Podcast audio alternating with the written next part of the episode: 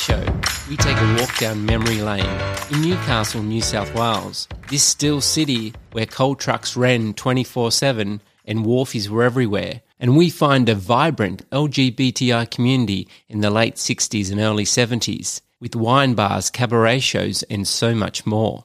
Glenda Jackson, welcome to LGBTI Conversations. Thank you so much. So what was it like growing up in Newcastle in the good old days? Born in the 50s, early 50s, and a teenager in the 60s. Wasn't too bad. I was always a little bit girly when I was young, and people could actually see that. Never had of a hassle in the 60s. Went to school at Newcastle Junior Boys High. I was very active in sports and all that sort of stuff when I was young. Never had that much trouble. And I never liked the confrontation. And do you think that, like, growing up in the 60s was a little bit more easy? It was a bit of free love kind of a time. Oh, God, I'm a flower power. I'm a flower power person.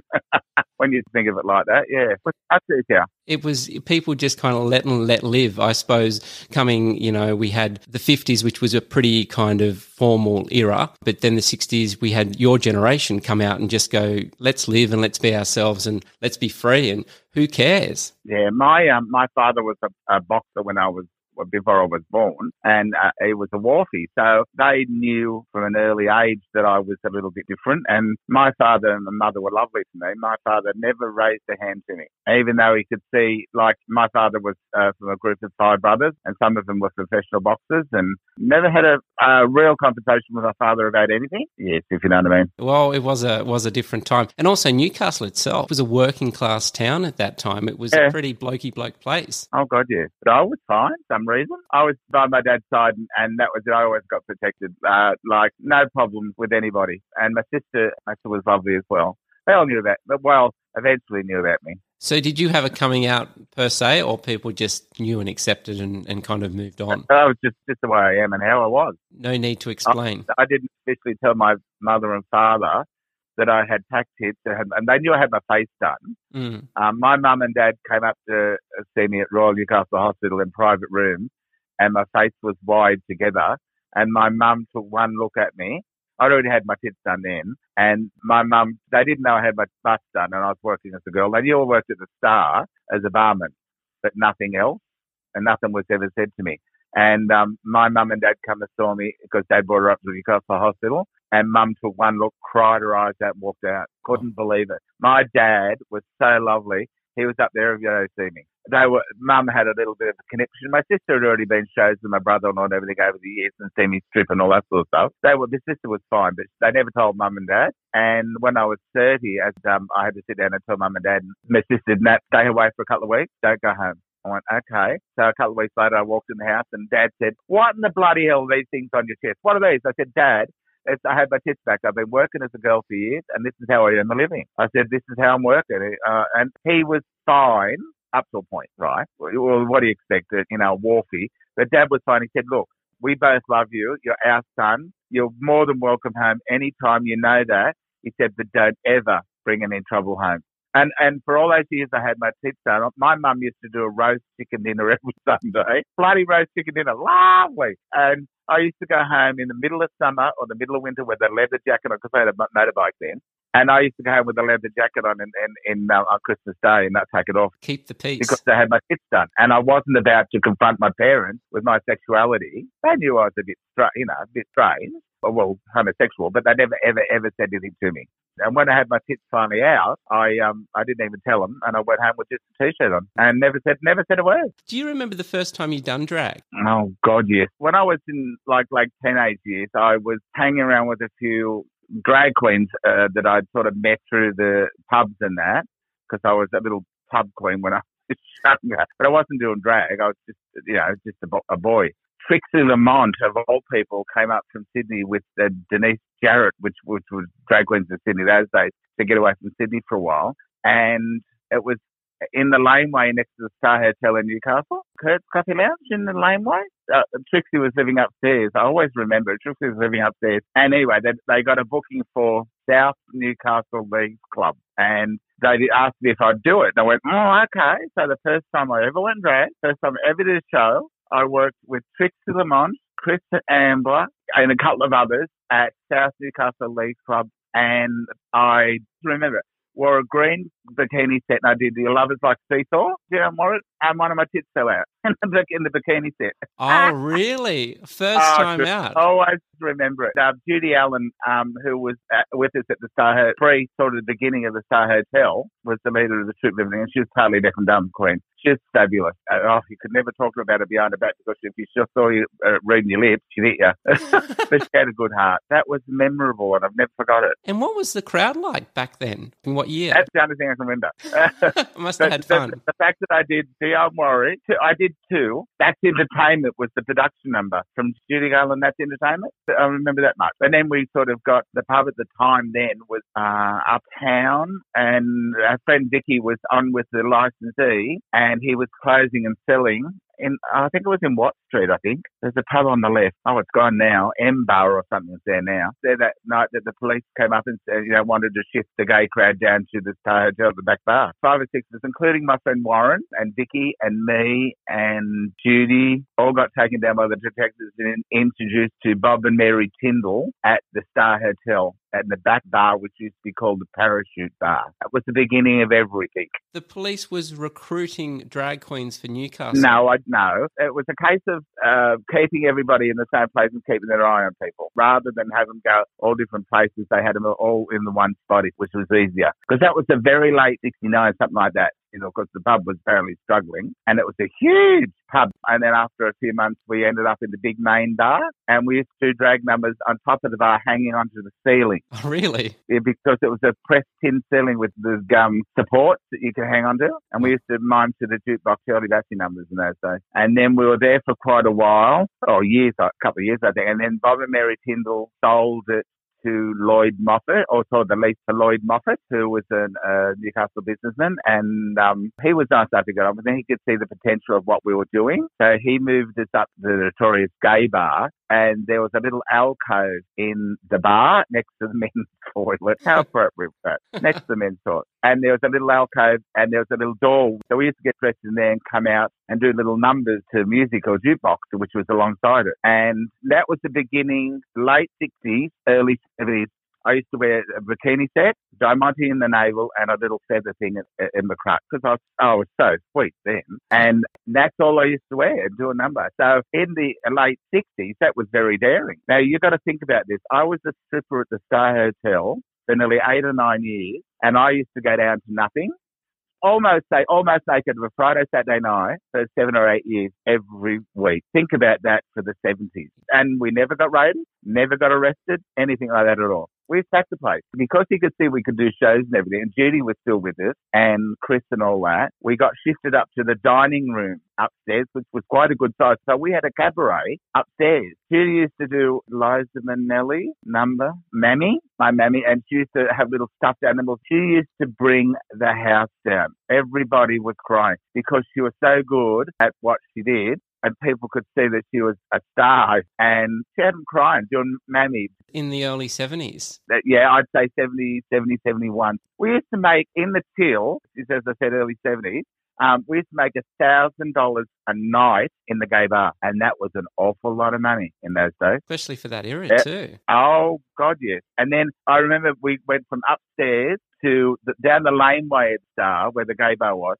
up from the men's toilets in the laneway, there was big rooms, massive big rooms. So we ended up having a theatre restaurant and late-night drinking after the pub closed, because 10 o'clock closing in those days. So we painted the whole room white. Warren Duke was with us then too, my friend Warren. We painted, and then we stenciled the walls black. So it was like white with stencil walls that looked like wallpaper. Very classy in the late 60s, love. Full stage, we had about we had Philip and Gary with us. We had Penny. We had Stella. Stella came with us as well, and production show and everything. I remember this irresistible Paris original from How to Succeed in Business Without Really Trying. Had a full costume change and everything, and that in a little theatre restaurant. Wow. And it was just go till 3 or 4 in the morning.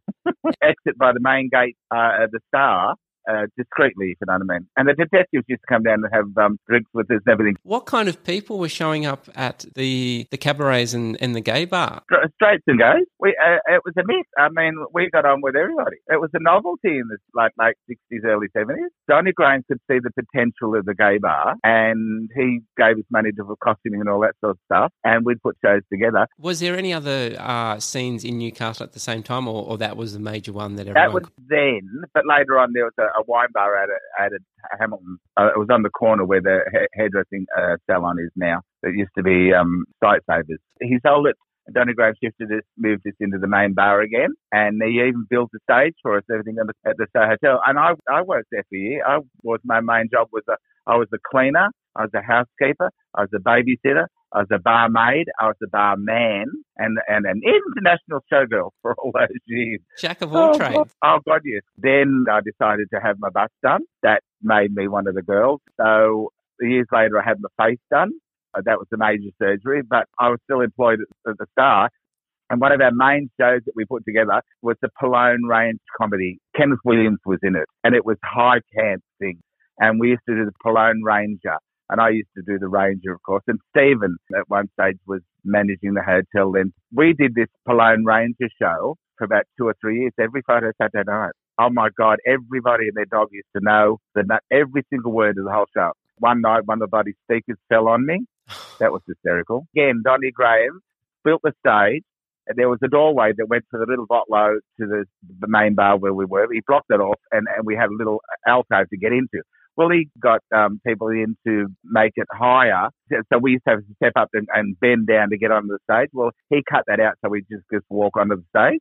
So that's how much he thought of the queens that worked for him. Was there a lot of queens in Newcastle at that time that you knew? The place was packed every Friday, Saturday night and during the week. I used to work in the main bar of the front bar as a boy with a receding hairline with hips.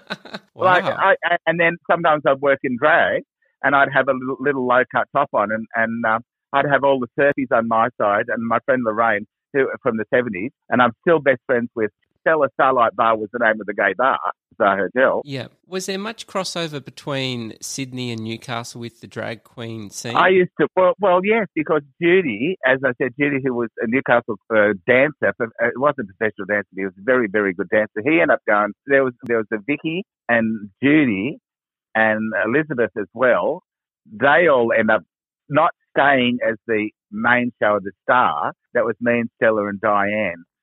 Vicky was so beautiful. It worked for Martin Delaunay, which is where that pub is in Derby Street now on the corner. That used to be an electrical place, and Vicky used to work because her father got a job there at Martin Delaunay. Vicky was so beautiful as a boy, the early 70s. So beautiful. They used to think she was a girl, shirt and tie. She was that pretty. Did a few shows with us at the Star in the back room and everything. Well, she ended up going to Sydney, and she got poached by Les Girls. Oh, really? She was she was beautiful, just prettier than Carlotta could ever be. She was that, and even though Carlotta was stunner when she was young, Vicky was soft and just grew up as a girl. And she was, and Judy went down to Les Girls as a comedian and was there for 12 years. Judy was Les Girls, and Elizabeth, who was started off as a bloke with a black beard. She ended up stripping at Les Girls and everything. She had lost all the people with hormones and everything. She was just stunning. So some of the Newcastle queens ended up at Les Girls. So also Bubbles went to Les Girls as well as a comedian and worked for Aidan Saffron. So it seems like Les Girls cleaned up half of Newcastle's drag scene. Before I was out, there was a queen in Newcastle who was living as a girl named Monique St John, who became Simone and Monique's Playgirls. Monique St John was that beautiful. She went to work at Les Girls in one of the original Les Girls in Sydney in 63, 64 with Carlotta. Carlotta came a few years later. She wasn't at the beginning of Les Girls as far as I can remember. If you look at the old photos of Les Girls and the posters and the menus they used to have, Carlotta's face on one of them was superimposed on one of the menus because the queen that it was in the lineup had left and Carlotta just joined the show. So Monique St John, who was beautiful and a stripper at Les Girls and also in Simone Monique's Playgirls, was just beautiful, statuesque. She's living up on the Gold Coast, not far from Carlotta now anyway. Oh, Carlotta on the Gold Coast now? Yeah, she's been there for years. She's doing guest spots in Priscilla the Musical up on the Gold Coast at the Star Casino. And Vonnie from Adelaide, who was used to be in Les Girls, the original Les Girls as well, who looks beautiful still to this day. The only training in the world that's done Priscilla as herself is just magnificent in it. Sydney Sheldon, who was the star of the original, even came and seen the show and gave a big hug and told us she was fabulous. Been a support act with Carlotta as well, for Carlotta as the main billing, and me support act for her over the years. Carlotta, you've heard of Simone and Monique's Playgirls? Yeah, I've heard of that. Oh, just magnificent.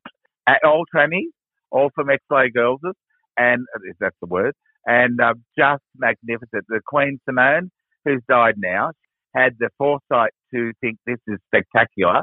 And if you go through, there's a Facebook page for Playgirls anyway. The costuming and the production was just magnificent. That was the first Australian show to ever go to England as a headline act. Yeah, they were just beautiful. But Monique St John, as I said, was a Newcastle queen who went to Les Girls and still lives as a woman now. Just looks beautiful. She's on the Gold Coast, as I said, a couple of suburbs away, apparently, from Carlotta.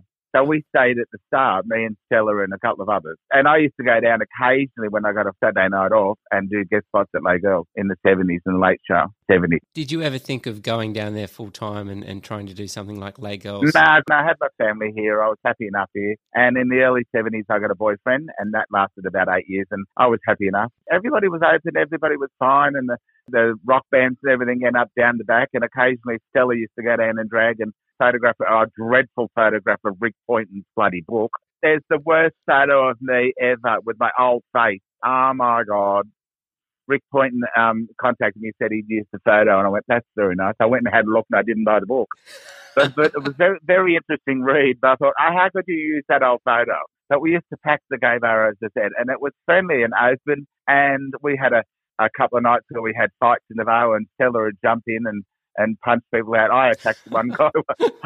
I attacked one guy one night with a hammer. Oh, wow. Oh, God. Yes. Yeah, there was occasional fights. We always got rescued because we were the stars of the bloody show then. Everybody used to come to see Stella in the Starlight Bar.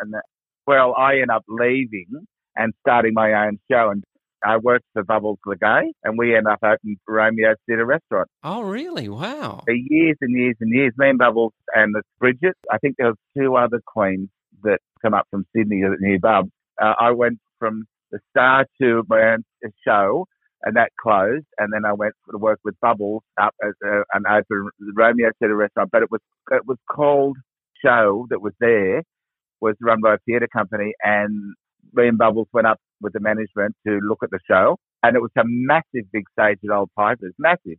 And it was the show, I remember this one. The show was called Little Miss Muff. And on the stage was all these doors. It was such a big stage that there was entrances for everybody to come through. Anyway, it was that bad, the show, no one clapped the finale. Oh. No one. It was dreadful. Anyway, I had to talk to the management. They were lovely. And a few months later, we opened to packed crowds. Absolutely packed with straights and gays because we were billed as an answer to Les Girls in Sydney, see? And I was stripping then as well. And I stripped to Star Wars in a silver cat suit and Sweet Georgia Brown, Nancy Sinatra. And Bubbles was the comedian then. And a Maori Island queen named Bridget, who was beautiful. And she's still alive, still living in the Central Coast. So you took the Star Hotel's business and set up your own shop. So there would have been two shows running in Newcastle by then? Well, and there was the wine bar at Hamilton as well. So there were three venues. Plus, I think there was an early gay bar at the Criterion as well that we used to go to out of Islington, which is the Gateway now. And then that's when Donny Graves had enough. If you know about Newcastle, you know about no more puffs at the Star.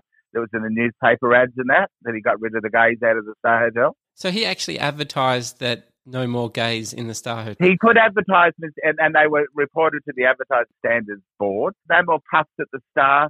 The Star's gone straight sort of thing. Yeah. It was in the Newcastle Morning Herald. Advertising because he wanted the pub to go straight. We're still doing shows and had enough and decided to have my kids out.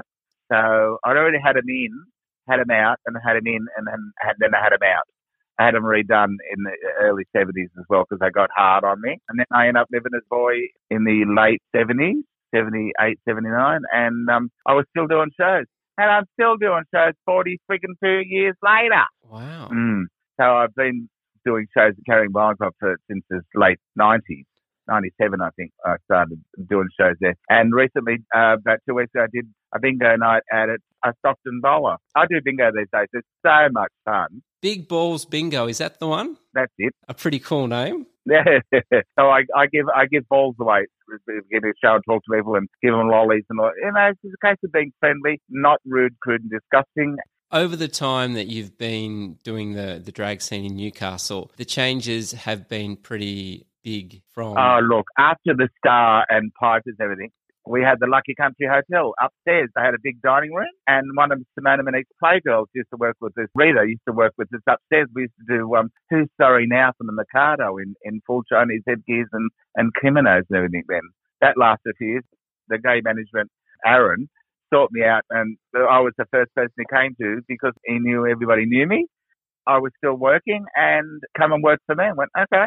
So I worked at Unity for 2 or 3 years until it folded.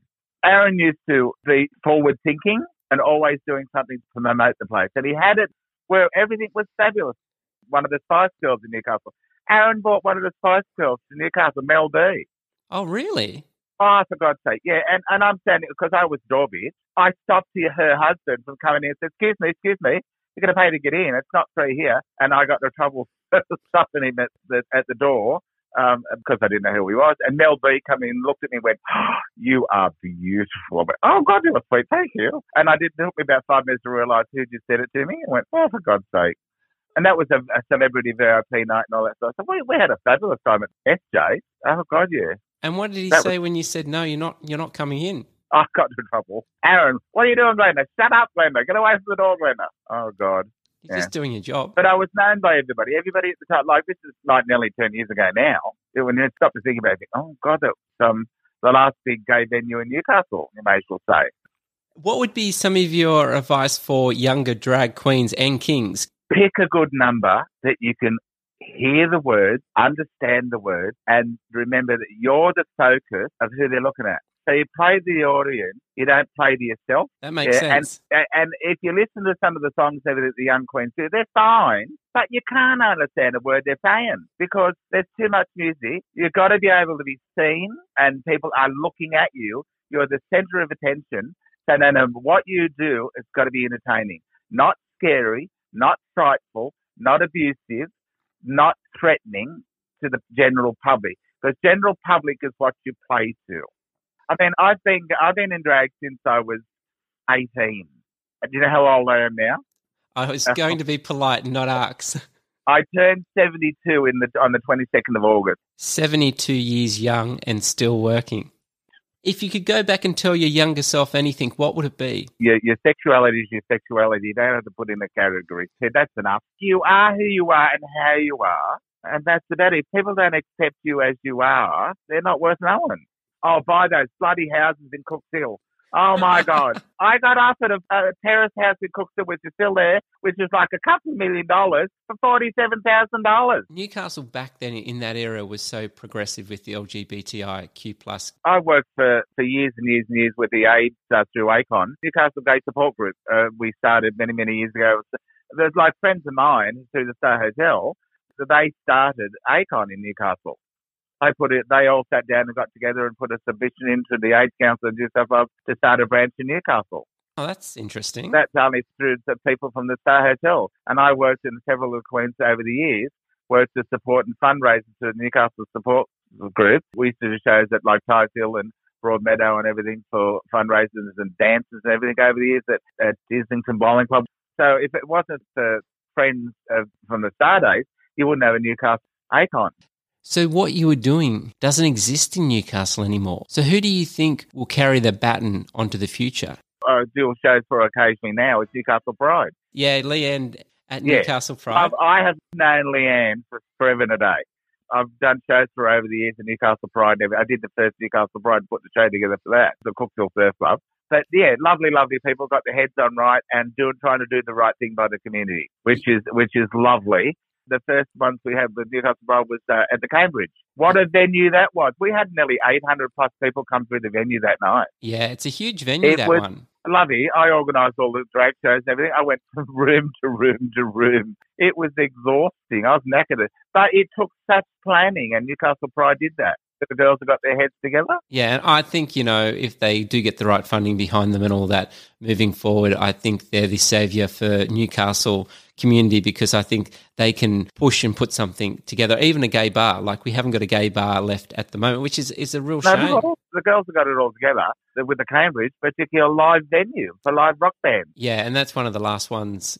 Yeah, we had the Wicker Park Hotel, we had the Gateway Hotel, we had the Wine Bar at Hamilton, we had Romeo's Theatre Restaurant, we had the Star Hotel, like 5 or 6 venues. It's a bit of a step back, really, isn't it, when you look at it from today's point of view? Yeah. Oh, God, yes.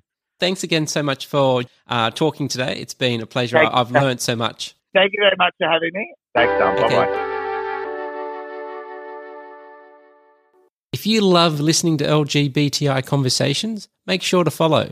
This will help other people find us much easier, and also make sure that you never miss out on an episode. Thanks for listening to LGBTI Conversations with me, Anthony Doik.